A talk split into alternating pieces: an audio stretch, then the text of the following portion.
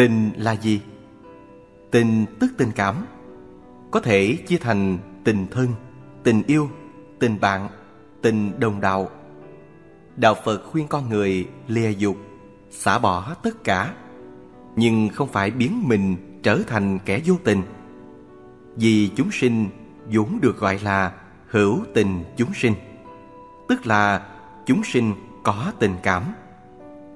Nếu chưa được giải thoát giác ngộ thì tất cả con người đều có tình cảm. Đó là lẽ thường tình, tự nhiên của con người. Trong những thứ tình cảm đó Tình yêu thương của bố mẹ dành cho con cái Là tình cảm thuần khiết, dị tha nhất. Tình cảm đó chỉ có cho đi mà không hề mong cầu báo đáp. Tình bạn bè là tình đạo nghĩa của con người trong mối tương quan với người khác trong xã hội. Tục ngữ có câu Tình cảm của người quân tử trong sáng, thanh đạm như nước lã. Cho thấy tình bạn nhẹ hơn tình thân một bậc. Tình đạo hữu chỉ mối quan hệ giữa những người cùng tu tập theo Phật Pháp. Họ sẽ quan tâm, giúp đỡ, hỗ trợ nhau. Tình yêu nam nữ là thứ tình cảm phức tạp nhất trong đời. Tuy có những tình yêu trong sáng, chân thật, cũng là thứ tình cảm chỉ cho đi mà không hề muốn đền đáp, nhưng rất hiếm. Phần lớn, tình yêu nam nữ là tình yêu chiếm hữu, ràng buộc. Điều này có liên quan đến nhu cầu cảm giác an toàn của con người. Vì bất kỳ ai cũng không mong cùng người khác chia sẻ những thứ mình có. Cho nên, tình cảm thường là cội nguồn của đau khổ. Tuy nhiên, có thể nói rằng trong những thứ tình cảm của con người bình thường thì tình cảm nam nữ ngọt ngào nhất. Vì thế, tình yêu nam nữ là thứ tình cảm phức tạp, khó xử lý nhất trong bốn thứ tình cảm nêu trên. Đồng thời, đây cũng là thứ tình cảm tiềm ẩn nhiều nguy cơ nảy sinh vấn đề nhất. Người xưa có câu Trời nếu có tình, trời cũng già. Điều đó muốn nói rằng tình cảm là thứ dày dò tâm trí con người nhiều nhất. Khi tình yêu lên ngôi, đôi bên quấn quýt gắn bó cao sơn. Nhưng nếu yêu quá mức, liền thành đau khổ. Tình cảm yêu đương nam nữ nồng thấm như người Trung Quốc nói. Yêu nhau như thuở ban đầu. Đôi bên quan tâm yêu thương trân trọng, tha thứ cho nhau. Một khi có điều gì đó khúc mắc, hai bên phải tìm hiểu và bù đắp cho nhau. Như thế, tình cảm mới được bền lâu. Thực ra, khi hai người nam nữ đến với nhau, họ đã có hai thế giới riêng. Yêu thương bao nhiêu cũng chỉ là hai thế giới, chứ không thể hóa thành một được. Vì thế, khó tránh những lúc to tiếng cãi giả. Cho nên, tình yêu nam nữ cần phải học cách tha thứ, tôn trọng và bổ sung cho nhau. Ngoài ra, trong quá trình quen biết, yêu thương nhau của những đôi bạn trẻ thường có sự chênh lệch về mặt tình cảm. Một bên quá yêu thương đến nỗi bên kia không thể chấp nhận được tình cảm đó. Vì yêu thương có mặt quá nhiều, chiếm hữu. Có trường hợp một bên quá yêu thương, bên kia quá thờ ơ, lãnh đạm. Vì thế, người kia nghĩ rằng mình không được tôn trọng. Trường hợp này sẽ dẫn đến lòng tự trọng bị tổn thương, tâm lý mất thăng bằng. Điều đau khổ nhất trong tình yêu là thất tình. Tình cảm phải được xây dựng từ hai phía. Nếu chỉ đến từ một phía thì không được xem là tình yêu nữa. Nếu chỉ đến từ một phía nhưng vẫn chấp chặt, theo đuổi thì chỉ làm tổn thương cho mình và đối phương. Điều này nói thì dễ, nhưng thực tế thì muôn vàng khó khăn. Con người thường đau khổ vì tình cảm. Biết thế, nhưng mấy ai gạt được tình cảm nam nữ ra khỏi lòng mình? Chúng ta thường thấy báo đài đăng tải những chuyện tình đau khổ do yêu không thành. Có người tìm đến cái chết để giải quyết tình cảm. Cũng có người do quá yêu nên giết người mình yêu. Họ thường làm thế với lý do là Anh làm tôi đau Thì anh cũng đừng hòng sống yên thân. Hoặc anh không có được em Thì không ai được phép có em. Khi hai người đều yêu nhau Nhưng bị gia đình, xã hội ngăn cấm Họ rủ nhau tự dẫn. Tình yêu là mầm hận. Đây là thứ tình cảm thiếu sáng suốt Đẩy tình cảm thành mối bất hạnh cho đôi bên. Theo Phật giáo Đó đều là những việc làm ngu si Thiếu hiểu biết. Nếu yêu không thành Mà tìm đến cái chết Thì không những bất hiếu với cha mẹ Bất nghĩa với xã hội Mà còn bất nhân đối với cả người mình yêu. Nếu muốn hiểu rõ về tình cảm này Chúng ta cần suy nghĩ ở khía cạnh khác. Thực ra, khi chúng ta yêu, chúng ta cứ chấp chặt vào một đối tượng và muốn tạo mối ràng buộc sống chết cho nhau. Nếu mở rộng lòng mình, nhìn vào thực tế xã hội, thì đâu cũng có người đáng yêu thương. Hơn nữa, chỉ cần người mình yêu sống hạnh phúc là được, chứ không hẳn phải nhất định sống với ta là được. Hãy biến tình yêu thương thành động lực sống. Tình yêu là thứ tình cảm đáng trân trọng, đáng quý, đáng ca tụng trong đời. Cuộc đời nhờ có tình cảm mới phát triển, tươi vui hạnh phúc. Nhưng những năm gần đây, các phương tiện báo chí trong và ngoài nước thường đăng tải những vụ án tình thảm khốc. Trong đó, nguyên nhân chính chủ yếu là do các nạn nhân đều là tín đồ tình ái nhưng không hiểu tình yêu là gì. Yêu có thể chia thành tình yêu ích kỷ và tình yêu dân hiến. Tình yêu dân hiến là lòng từ bi, tức là tình yêu thương rộng lớn mà người ta thường gọi là bác ái. Tình yêu ích kỷ là thứ tình yêu muốn chiếm hữu, thường là tình yêu nam nữ. Đương nhiên, trong tình yêu nam nữ vẫn có rất nhiều mối tình đáng được người đời trân trọng. Tuy vậy, tình yêu nam nữ có tính chiếm hữu lớn lúc nào cũng muốn giữ lấy người mình yêu. Vì thế khi yêu, đôi bên cứ ngỡ đó là thứ tình yêu dân hiến. Thực ra, đó là thứ tình cảm luôn luôn tranh thủ chiếm lấy trọn vẹn tình cảm của đối phương và đó cũng là cái đích của tình yêu này. Trong quá trình chiếm hữu, thể hiện tình yêu, nếu chỉ thấy đối phương không như những gì mình mong muốn hoặc không phù hợp với tâm nguyện mình thì sẽ nảy sinh xung đột, oán hận, hoài nghi, thậm chí sinh lòng thù hận. Không thể có một tình yêu nam nữ hoàn toàn vô tư, dân hiến. Vì khi yêu, rất dễ gây ra nghi ngờ. Nghi ngờ dẫn đến cãi giả, nhất là trong những mối tình tay ba. Yêu và hận quyện chặt nhau, rất khó phân định. Yêu vì hận, hận vì yêu. Vì tình yêu nam nữ xuất phát từ lòng ích kỷ, chiếm hữu Nên tình yêu thường không yên bình. Nhân gian có câu Yêu nhau, yêu cả đường đi Ghét nhau, ghét cả tôn chi họ hàng.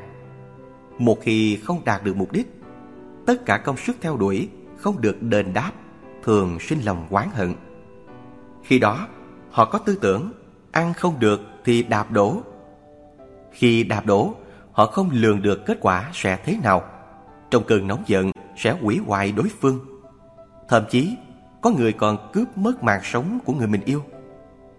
Đây chính là bi kịch tình yêu của con người. Có người rất mù quáng trong tình yêu, chỉ biết yêu và yêu chứ không nghĩ đến các nhân tố hiện thực khác. Đó chính là suy tình. Suy tình có thể vì mục đích tình dục cũng có thể do mù quáng trong cách nhìn nhận đánh giá đối phương. Trong mắt gã suy tình, người mình yêu là đẹp nhất, tài giỏi nhất. Trường hợp này đối phương không còn là đối phương nữa, mà chỉ là cái xác cho người kia tưởng tượng ra một con người hoàn hảo như thế. Vì thế, kết cục của những tình yêu mù quáng suy tình không bao giờ tốt đẹp như ý cả. Khi rơi vào trường hợp này, bạn cần sớm thức tỉnh Tại sao có người nói hôn nhân là mộ phần của tình yêu? Vì trước khi lấy nhau, cả hai đều che giấu cái xấu, tô điểm cái đẹp vốn không phải của mình hoặc mình không có như thế. Thậm chí có người còn tìm cách làm đẹp cho những khuyết điểm của mình. Đến khi kết hôn, thành vợ chồng, chung sống với nhau, tất cả khuyết điểm dần dần hiện rõ và đôi bên dần thất vọng về nhau. Cuối cùng hạnh phúc tan vỡ. Vì thế, trong tình cảm nam nữ không nên sống mơ mộng ảo tưởng về tính cách cao đẹp của đối phương, không nên mụ mị trong tình cảm. Tình yêu đích thực là phải không ngừng học tập, kiện toàn bản thân vì người mình yêu, biết cách tôn trọng, giúp người yêu phát triển ưu điểm, bỏ dần khuyết điểm, biết cách biến tình yêu thành động lực sống tốt, không để tình cảm nam nữ trở thành gánh nặng, tạo nên bi kịch cho cuộc sống của mình và người yêu. Yêu tức là tìm người bạn để chung sống trọn đời, nên giữa hai người không những phải tôn trọng, thương yêu nhau như khi ban đầu, mà còn phải biết san sẻ, thẳng thắn, không giấu giếm nhau điều gì. Hai bên phải đối đãi bình đẳng, ôn hòa, trong sáng, mới mong sống với nhau trọn đời. Khi nào bạn thực hiện được như thế, mới được gọi là tình yêu thật sự.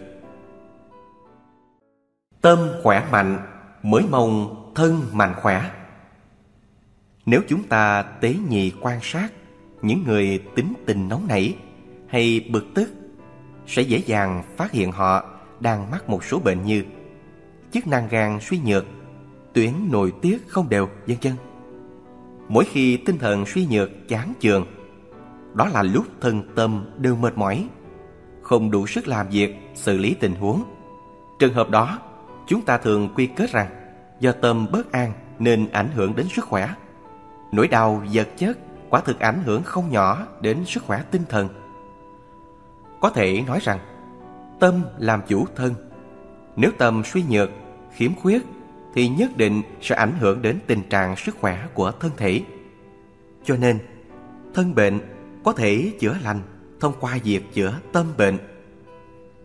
Trước hết, chúng ta phải chấp nhận một sự thật rằng thân thể vốn luôn tiềm ẩn các mầm bệnh. Có người từng hỏi tôi, ai mới là người không mắc thân bệnh? Tôi nói, người không mắc bệnh đã chết hết rồi, không có người không mang bệnh. Vì chỉ có người đã chết mới không còn có nơi để sinh bệnh, chứ người còn sống thì ai cũng có bệnh cả. Sinh, già, bệnh, chết là quy luật tự nhiên. Từ khi sinh ra, con người đã không ngừng tiến đến cái chết, không ngừng bị lão hóa, không ngừng phát triển các mầm bệnh. Thậm chí, nó còn để lại trong gen di truyền. Có thể nói, ai cũng đang mang bệnh, chỉ là bệnh nặng nhẹ khác nhau thôi, chứ không phải đợi đến già, sinh bệnh rồi mới chết. Bất luận bạn có cảm thấy đau hay không, thì thực tế ai cũng đang mắc bệnh cả. Như tôi đây, từ nhỏ đã mang nhiều bệnh, thân thể gầy yếu, suy nhược, nên tôi rất biết tự chăm sóc bản thân. Tôi thường kiêng ăn quá no, uống quá nhiều, không làm việc quá sức. Có lẽ vì thế mà đến nay tôi vẫn sống khỏe mạnh. Vì nhiều bệnh nên tôi thường thấy mình kém phúc, nghiệp chướng nặng nề. Tôi cũng thường thấy xấu hổ vì điều này. Tuy nhiên, theo tôi thì bệnh là được phúc nhờ họa. Tức bệnh là họa, nhưng thông qua bệnh hiểu được nhiều thứ. Đó là phúc. Ngược lại, có người hiếm khi mắc bệnh, nhưng một khi có bệnh đều là bệnh hiểm nghèo. Thực ra, người khỏe mạnh thường cậy khỏe, ăn uống bừa bãi, không biết tiết chế, nên càng làm tăng thêm cơ hội cho mầm bệnh trong người phát triển.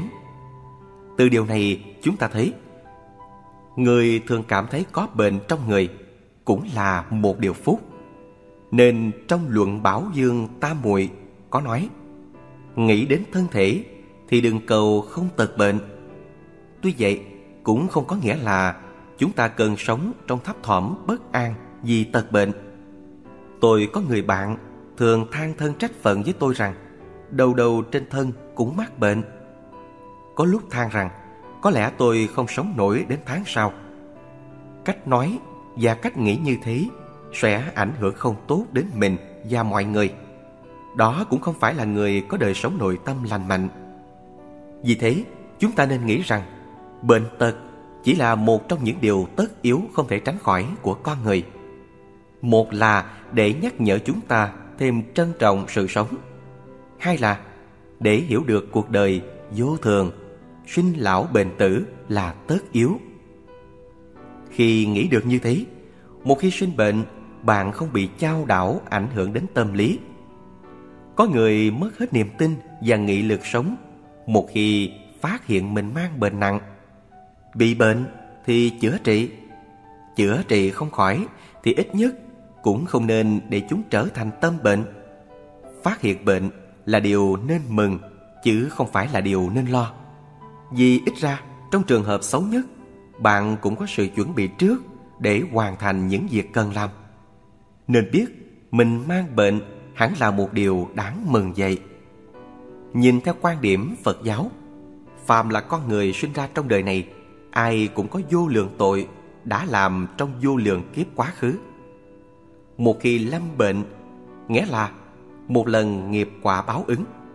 Đó là cách trả nợ ác nghiệp mình tạo trong quá khứ. Đã làm được thì phải chịu được, chứ chẳng có gì phải lo âu cả. Ngoài ra, Phật thường dạy các đệ tử rằng Tỷ kheo thường đới tam phân bệnh Nghĩa là người xuất gia phải mang trong người một ít bệnh. Câu nói có ngụ ý rằng Bệnh tật cũng là một trong những cách giúp người tu tập hiểu được bản thân Hiểu được cuộc đời vô thường.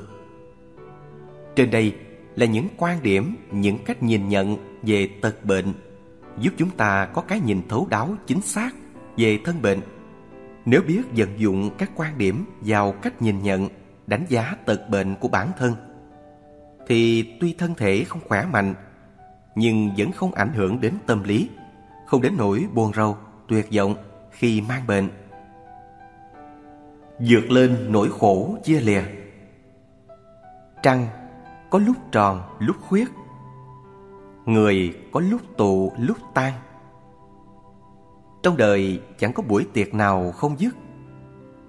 Người sống trong đời khó tránh được bi quan lý hợp Khi chia lìa với người thân cũng ít ai cầm được nước mắt. Đây là sự thật về khổ trong đời. Phật giáo gọi là ái biệt ly khổ. Tình cảm con người có tình cảm cha con, tình vợ chồng, tình yêu nam nữ, tình cảm bạn bè, vân vân. Trong đó, tình cảm người thân trong gia đình và tình yêu nam nữ là những tình cảm thân thiết nhất. Khi đối diện với sinh ly tử biệt cũng là lúc đau khổ nhất. Tình cảm bè bạn, nhạt hơn. Nhưng nếu là những người bạn từng sống chết có nhau, chân thành giúp đỡ nhau trong ngọt bùi hoạn nạn, thì khi phải chia lìa cũng là một nỗi khổ lớn. Tình thân chủ yếu chỉ tình thương của bố mẹ dành cho con cái vì thật ra như người ta nói nước mắt chảy xuôi nên tình cảm con cái dành cho bố mẹ không đầm ấm vô tư và đại lượng như tình bố mẹ dành cho con cái. Sự trưởng thành khôn lớn của con cái không thể thiếu sự quan tâm, chăm sóc, yêu thương của bố mẹ. Thế nhưng, khi con cái lớn khôn cũng là lúc sắp phải chia xa vì trai phải dừng vợ, gái phải gả chồng.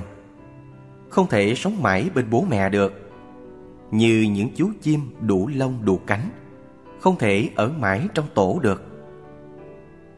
Đó tuy là sự thật, nhưng chưa từng có bố mẹ nào không rơi nước mắt khi nhìn chim non xây tổ ấm mới. Có người muốn cho con đi du học, nhưng lại không chịu được cảnh xa con, khóc lóc nhung nhớ. Đó Âu cũng là lẽ thường.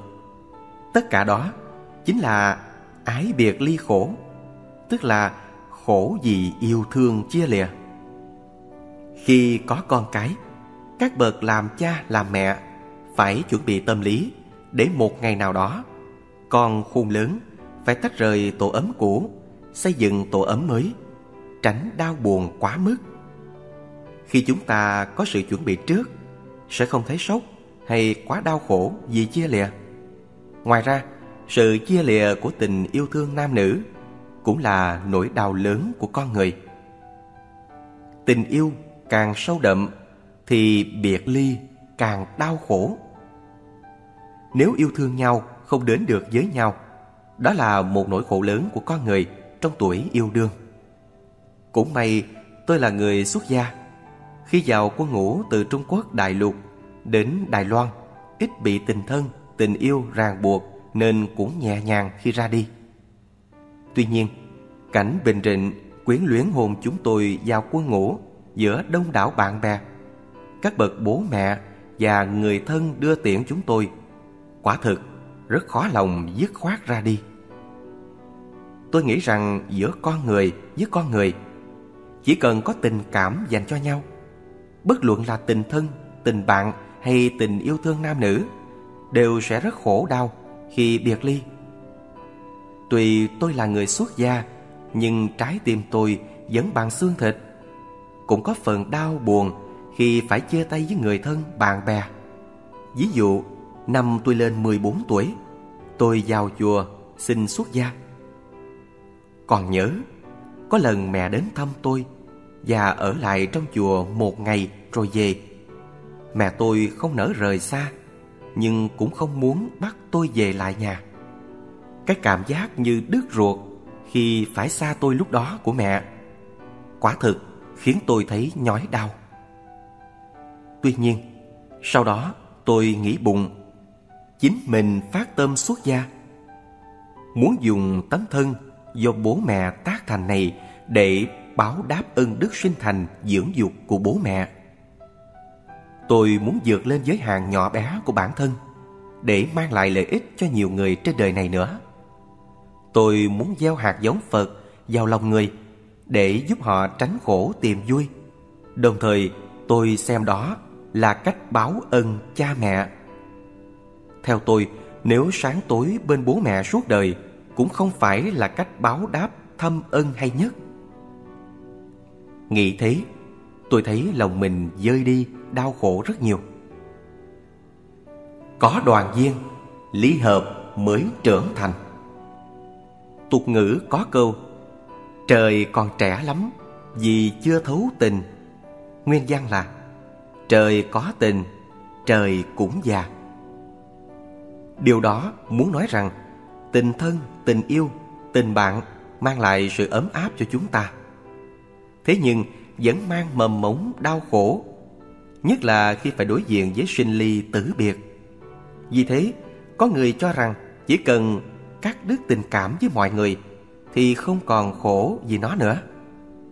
Nhưng như Đức Phật nói, chúng sinh là loài hữu tình, có tình cảm. Chúng ta là chúng sinh, làm sao tránh được tình cảm? Mạng sống của chính mình là cái mà chúng sinh yêu quý nhất. Sau đó mới đến những người, sự việc và sự vật liên quan đến mình. Tình thân tượng trưng cho sự kéo dài của sự sống con người vì con cái là quá thân của bố mẹ. Tình yêu cũng thế nhờ có sự kết hợp giữa nam nữ mới có con cháu đời sau. Nên nói tình yêu là sự nối dài của sự sống. Tình bạn bè tuy không liên quan trực tiếp đến sự sống của mình nhưng người sống trong đời, ai không có bạn? Bạn bè là người chia sẻ buồn vui, làm đời sống thêm thú vị, là một trong những suối nguồn của đời sống tinh thần. Nên tình bạn cũng góp phần rất quan trọng trong cuộc sống con người.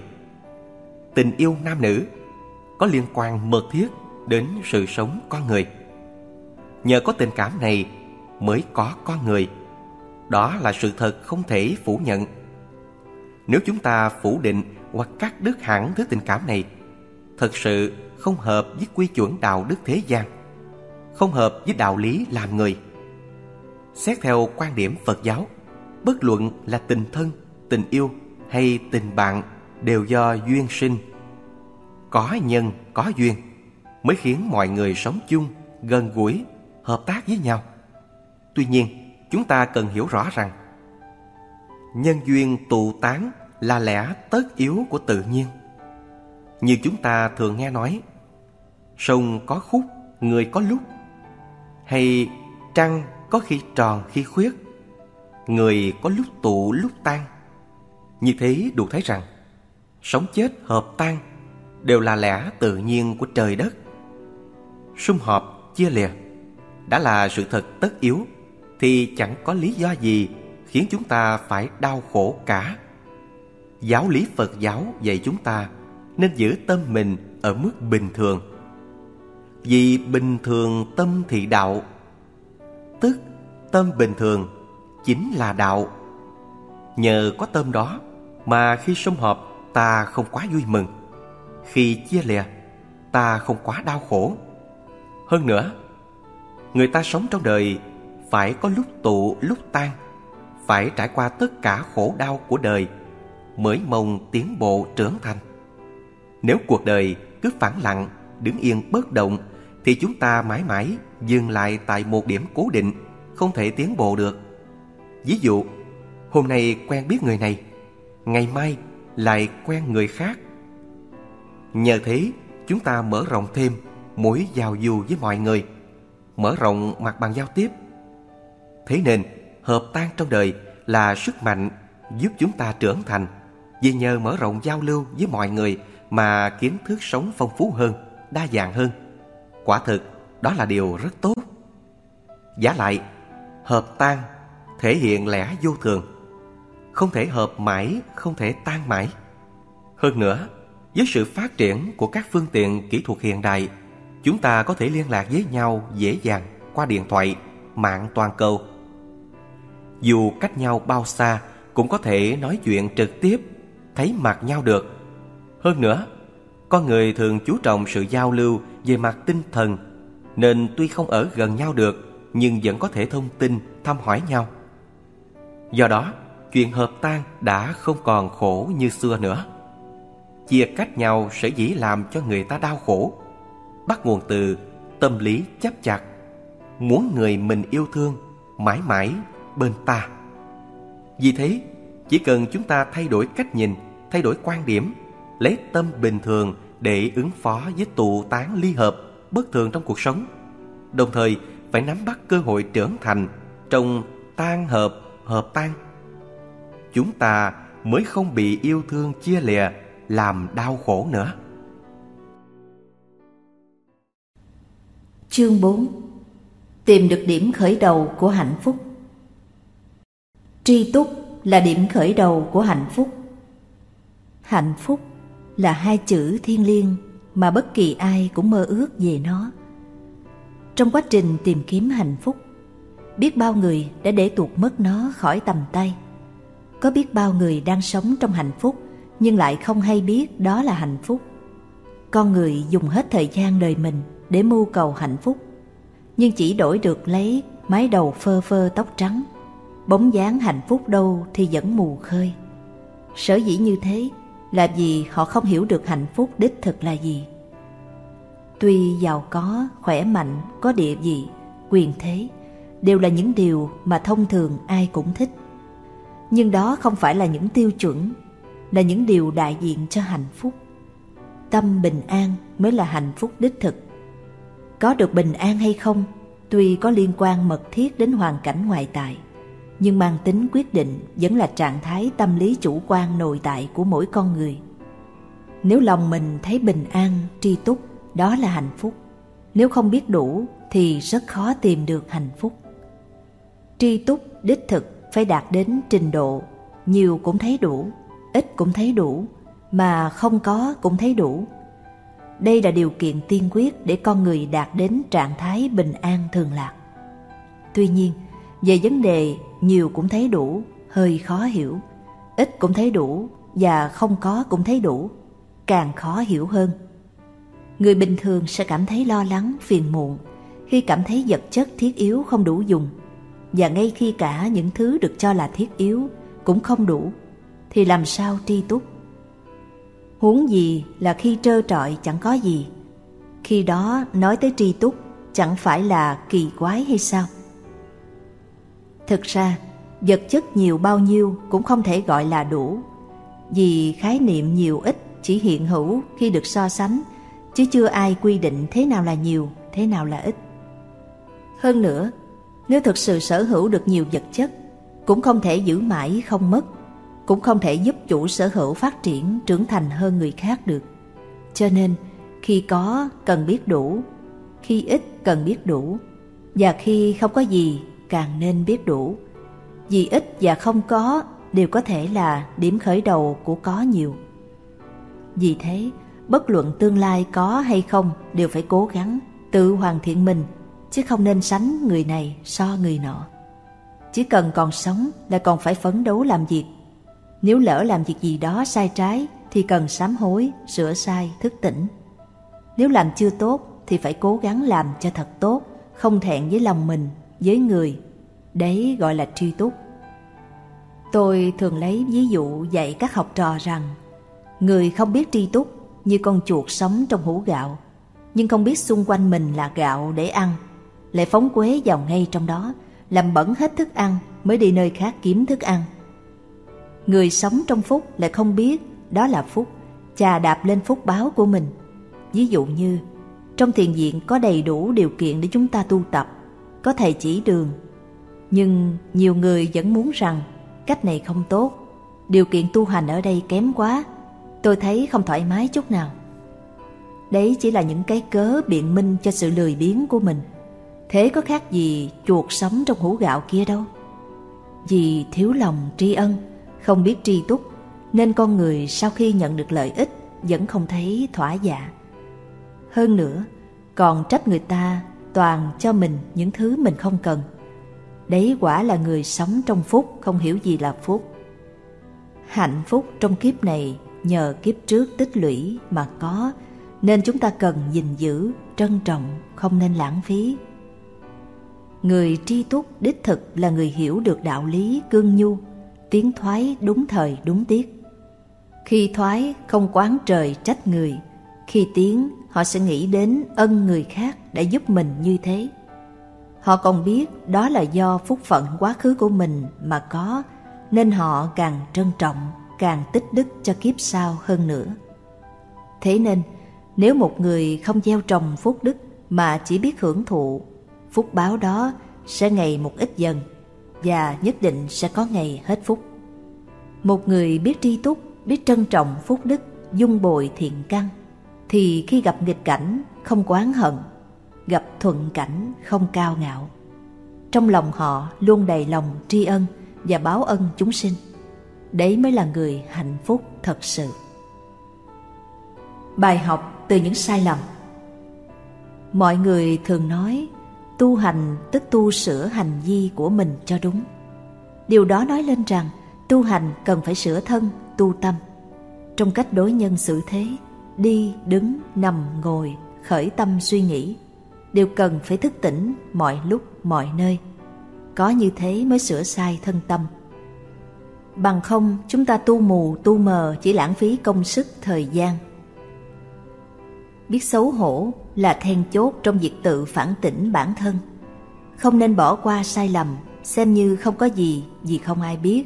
Không nên lười biếng trong công việc để những việc mình làm đáng lý sẽ tốt nhưng không làm tốt hơn một khi bị như thế cần phải thấy đó là điều đáng xấu hổ.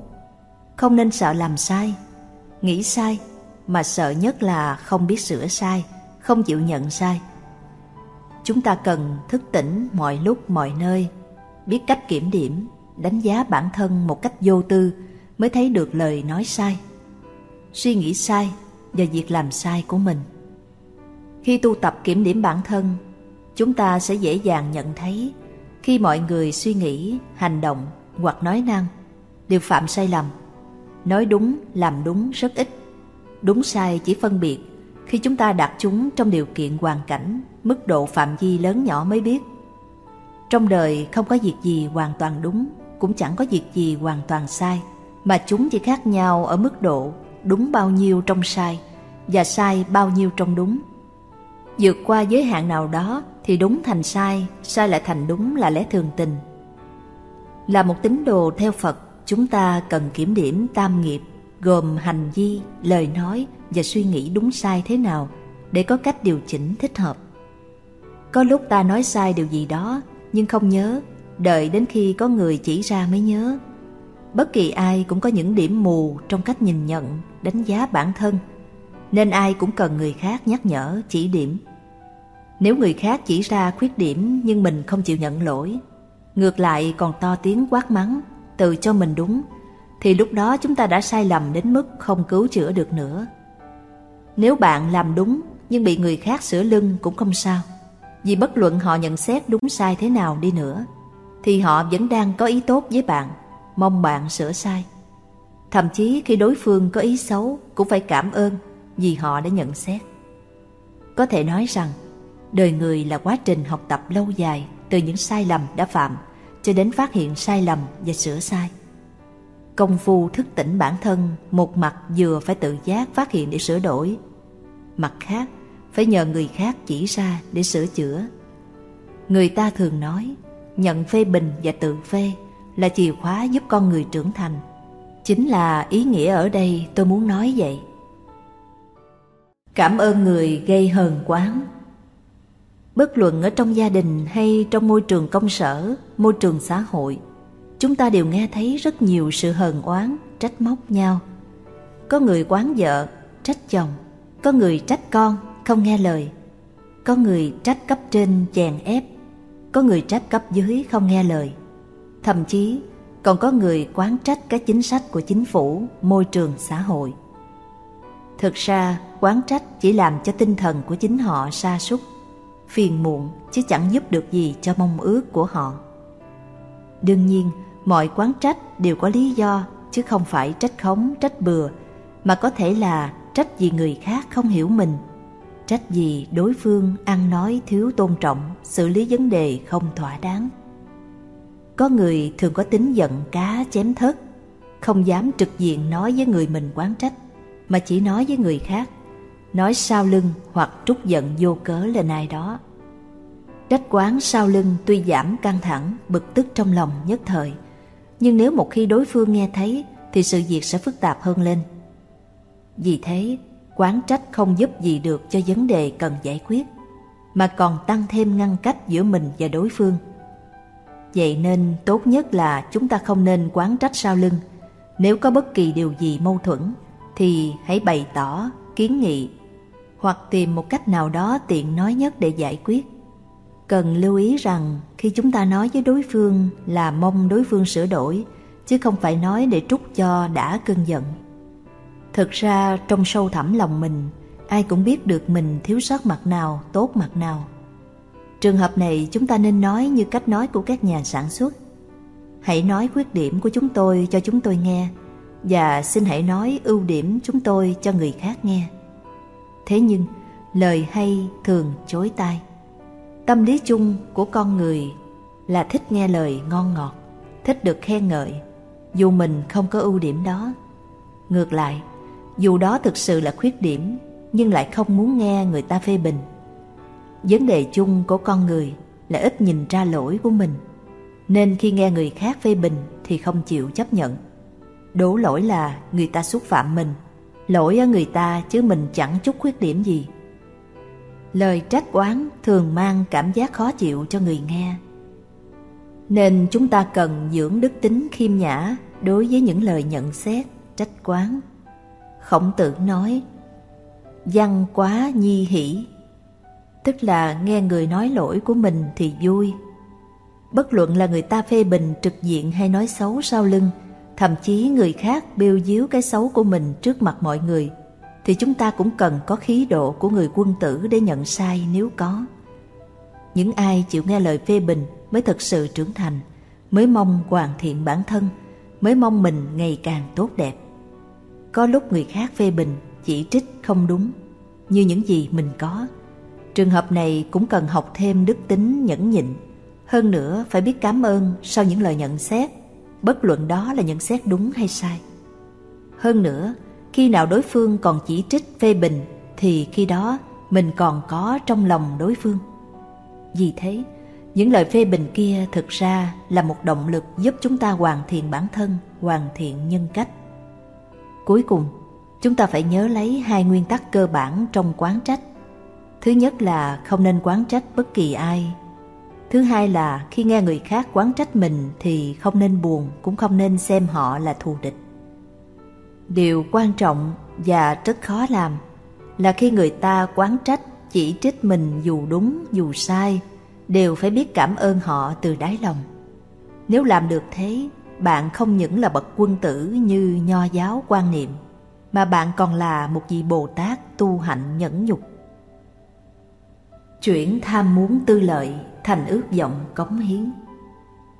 Theo Phật giáo, trong bát khổ, tám điều khổ, có một điều gọi là cầu bất đắc khổ. Khổ gì cầu không toại nguyện cầu ăn no mặc đủ, an toàn, được tự do, được tôn trọng là bản năng của con người. Bản năng đó đến từ nhu cầu rất nhân tính. Nhưng một khi những nhu cầu đó không toại, bất thành, thì con người thường có khuynh hướng tìm đến cái chết. Có người xem sự mong cầu của mình còn quý hơn cả mạng sống, nên một khi không toại nguyện, họ sẽ tìm đến cái chết. Ví dụ, người xem tình yêu là mạng sống thì sẽ tìm đến cái chết khi tình yêu không trọn vẹn. Có người thi không đổ đại học cũng tìm đến cái chết vì tâm trí không thỏa. Tuy nhiên, những người tự tử vì tình, vì danh, vì lợi, dù sao cũng chỉ giới hạn ở những phần tử cực đoan. Người thường phần lớn không như thế. Nhưng nếu những mong cầu, kỳ vọng của mình không được đền đáp như nguyện, thường sẽ rất đau khổ, nản chí, ảnh hưởng suốt đời. Người từng nếm mùi thất bại thường tự ti, tiêu cực, than thân trách phận. Vì thế, bất luận ở trường hợp nào, lĩnh vực nào, họ cũng đều mất hết niềm tin, không muốn xây dựng lại từ đầu, làm lại cuộc đời mới. Từ những điểm này cho thấy, khổ do cầu không toại nguyện thật sự làm người ta điêu đứng, sống không yên, chết không toại. Từ đau khổ đó, có người biến nó thành lòng đố kỵ, ghen ghét, nghĩ rằng những thứ mình không có được thì người khác cũng không thể có. Đây đích thực là cái khổ lớn trong những cái khổ. Để giảm nhẹ bớt sự đau khổ do sở cầu không toại, Phật giáo hướng dẫn chúng ta cần biết tiết chế tham muốn, sống biết đủ, thiểu dục tri túc. Khi chúng ta thực hiện được bước thanh tâm quả dục, thanh lọc tâm hồn, tiết chế tham muốn, mới không còn bị các tham muốn mang tính bản năng làm đau khổ nữa. Thiếu dục ở đây chỉ sự tham muốn vượt khả năng cơ bản, tham cầu những thứ ngoài tầm tay và vượt lên những tham muốn cơ bản để sống. Một khi các nhu cầu cần thiết để tồn tại đã được đáp ứng, chúng ta không nên quá tham lam mơ ước những thứ ngoài tầm tay nữa. Đấy chính là tri túc, sự biết đủ. Ví dụ, Chúng ta vốn chỉ cần sống trong một căn phòng đủ rộng để sinh hoạt là được. Nhưng có người do không biết đủ, muốn khoe khoang tài sản, nên mua căn nhà thật lớn để thể hiện rằng mình nhiều tiền. Nhu cầu về mặt cũng thế, chỉ cần có đủ năm ba bộ để thay là được. Thế nhưng có người mua đến mấy chục bộ, thậm chí mấy trăm bộ.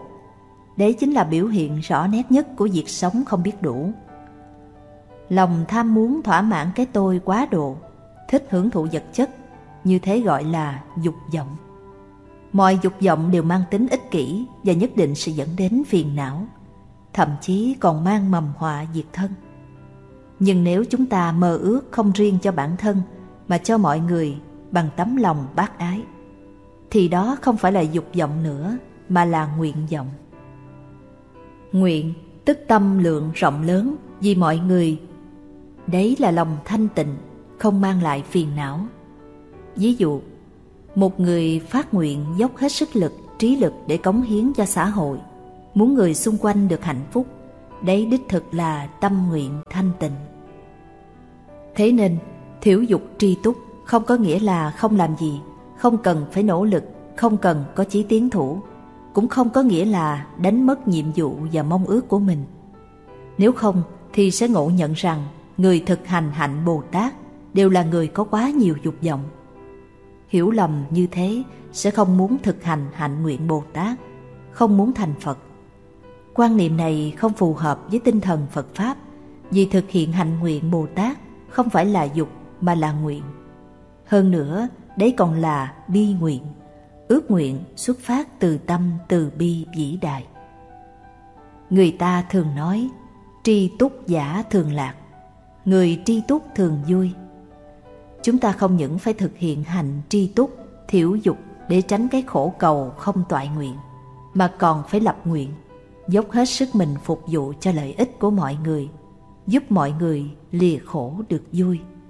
Đấy mới là hạnh phúc đích thực. Tâm vô cầu Trong cuộc sống, con người tham cầu nhiều thứ.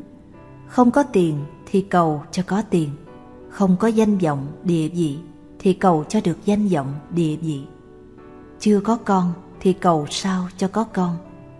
Người chưa kết hôn, nam thì mong cầu gặp được cô gái xinh đẹp nết na, nữ thì mong tìm được cho mình một chàng trai khôi ngô tuấn tú. Ngoài ra, trong thế gian còn có rất nhiều tôn giáo, tín ngưỡng với tiêu chí có cầu ác được. Trong lúc con người cảm thấy trong lòng không được an ổn, thì họ thường tìm đến những nơi đó để gieo quẻ bói toán, cầu mong được bình an. Đây cũng là một loại cầu tự. Xem ra người không mong cầu quả thật ít thấy. Trong vấn đề cầu tự có điều hợp lý, cũng có điều không hợp lý. Có kẻ cầu người, cầu thần, thì lẽ đương nhiên cũng có người cầu Phật, Bồ Tát.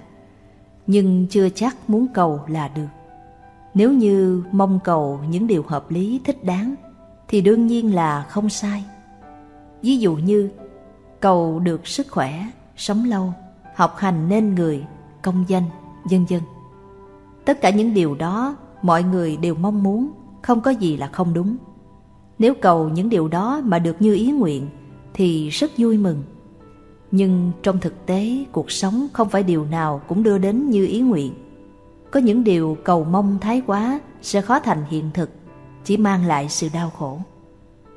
Ví dụ, có những người tuổi tác đã cao mà lại lâm trọng bệnh, hoặc là bệnh đã đến lúc không chữa trị được nữa, nhưng vẫn đi gian giái thần minh bảo hộ cho không chết. Những hình thức mong cầu không thực tế như thế chính là một trong những nguồn gốc cho sự đau khổ. Có rất nhiều người ôm cái đau khổ rồi cầu mong thoát khổ nhưng không được. Đó cũng chính là cầu bất đắc khổ. Khổ vì cầu không toại nguyện. Một trong tám nỗi khổ, bát khổ mà Phật Pháp đã nói. Trong thực tế cuộc sống đã từng có người muốn gì được đó, thậm chí kêu gió gọi mưa, thay đổi vận mệnh của bản thân. Kỳ thật họ gặp được thời thế, hoàn cảnh phối hợp tạo sự thuận lợi mới được như ý. Nhưng vận may sẽ không bao giờ vĩnh viễn đến với một người nào. Trong một phút xui xẻo cũng sẽ làm cho họ hoàn toàn trắng tay. Vui sướng trong lúc được bao nhiêu thì lúc mất càng đau khổ nhiều hơn. Vì vậy, muốn quá giải những điều đau khổ do cầu không được mang lại. Điều trước tiên phải phân biệt rõ ràng những mong cầu nào không hợp lý. Cầu có lúc là một hình thức yêu cầu, có khi lại là một hình thức tham muốn, mà tham muốn cùng với yêu cầu không giống nhau. Ví dụ, một người kia vốn đã có một căn nhà tại Đài Loan, nhưng anh ta lại muốn có thêm một vài căn nhà nữa ở Hồng Kông, Mỹ hay Trung Quốc. Đây không phải là yêu cầu mà chính là tham muốn. Sự tham muốn thái quá như thế thì có thể cần được thỏa mãn trong khoảng thời gian ngắn, chứ không thể đợi được lâu. Trong khi sở cầu không được, thì không làm sao tránh khỏi thất vọng và đau khổ.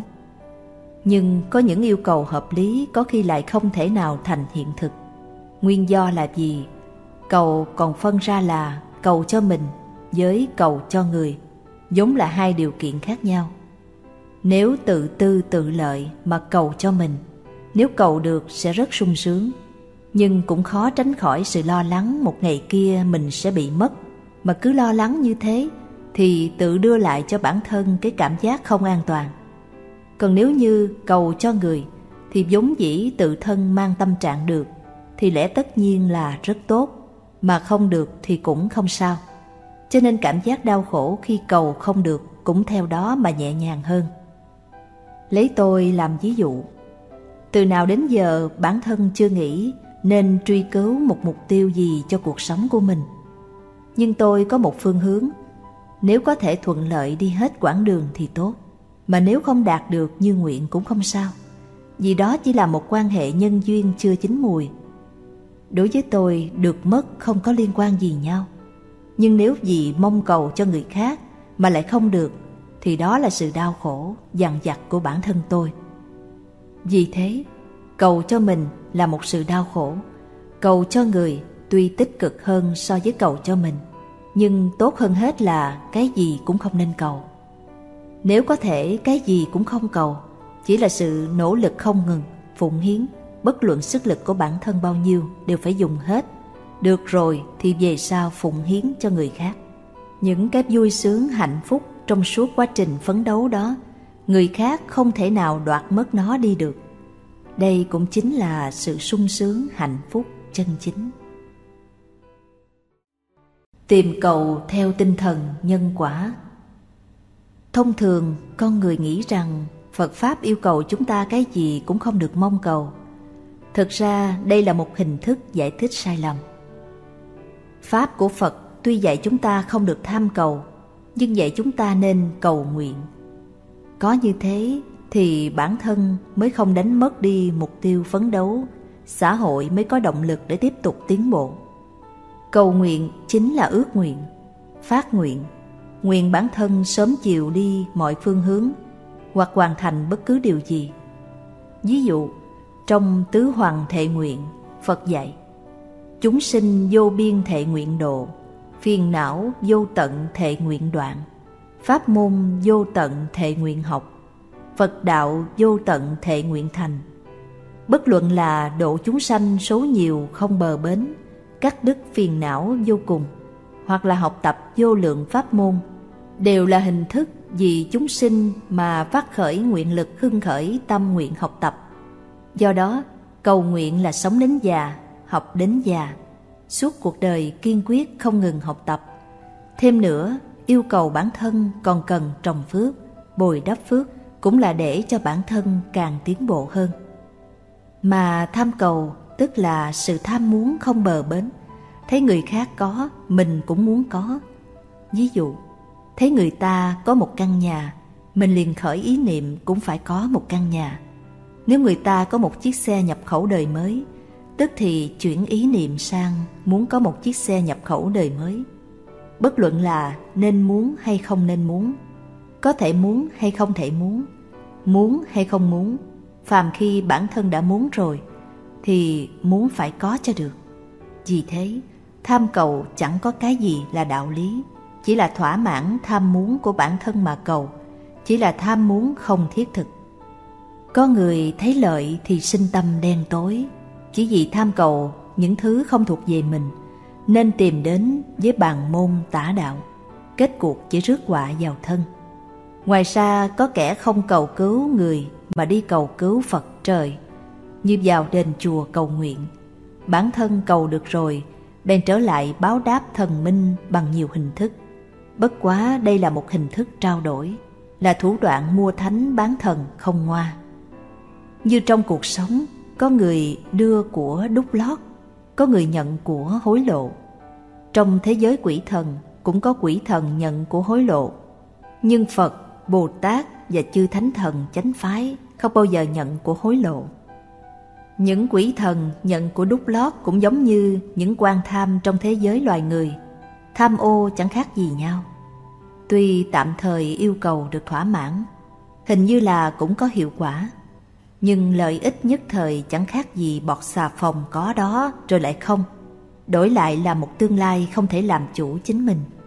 Cũng giống như pháp thuật, điểm thạch thành kim, biến đá thành vàng.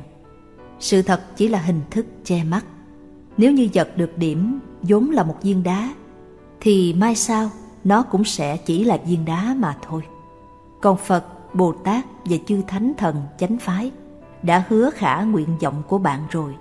Cũng chỉ là cái phước báo lĩnh trước của mình, ngày sau cũng phải trả lại mà thôi.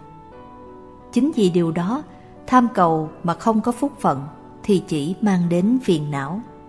Nếu có cầu được thì cũng chỉ là hình thức dây mượn. Dây càng nhiều thì ngày sau trả càng nhiều. sung sướng trong hiện tại nhưng sẽ gặt quả khổ trong mai sau.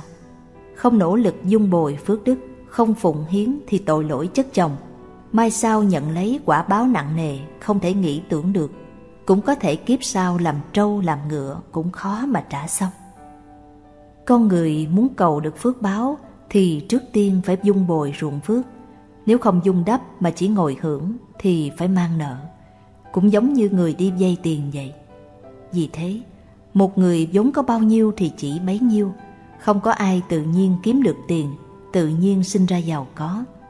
Nếu không đổ sức mà được, thì ngày sau cái giá phải bỏ ra càng nhiều gấp bội. Đứng về mặt Phật Pháp mà nói, bình thường người cầu học, cầu chức vụ, cầu giàu sang đều là đúng. Nhưng truy cầu của chúng ta cần phải hợp lý và cần phải bỏ công sức để đổi lấy. Trong đó, chúng ta cần phải hiểu rõ cái giá của mối quan hệ giữa quyền lợi, nghĩa vụ và trách nhiệm.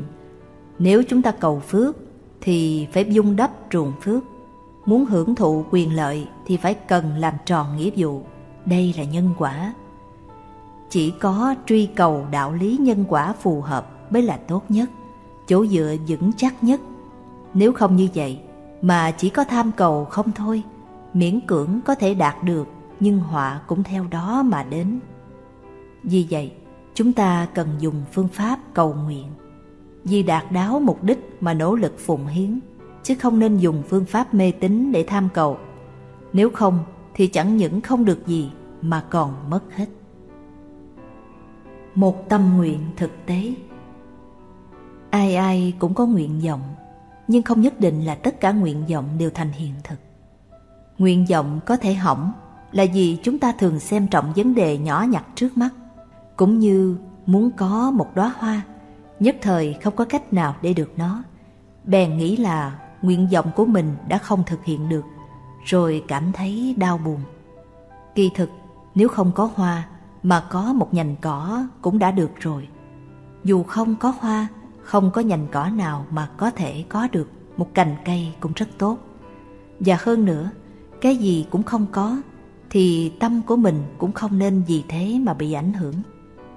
Trên thực tế, nếu vì người khác, vì chúng sinh mà phát lời thề, thì mới gọi là nguyện.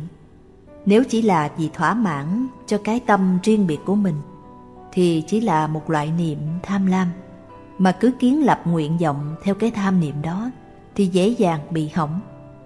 Cái nguyện chân chính là vì chúng sinh mà phát, mà nguyện cho chúng sanh là không cùng không tận. Vì thế, nguyện của chúng ta vĩnh viễn khó mà hoàn mãn. Như trong Phật Pháp dạy, hư không hữu tận, ngã nguyện vô cùng. Hư không là vô tận, lời nguyện của Bồ Tát là vô cùng. Cứ như thế cho đến lúc nào thành Phật. Vì vậy, nguyện là một phương hướng, một hy vọng chỉ dẫn chúng ta hướng về phía trước mà không thiên lệch. Sau khi thành Phật, liệu có phải nguyện hoàn toàn đã thực hiện xong? Tuy chư Phật trong mười phương thế giới rất nhiều, nhưng vẫn còn có rất nhiều chúng sanh chưa thành Phật cần được độ. Vì vậy, sau khi thành Phật cũng vẫn tiếp tục theo nguyện hạnh đã phát lúc trước để tiếp tục bước về phía trước, cho nên vĩnh viễn cũng không thể nào đi hết.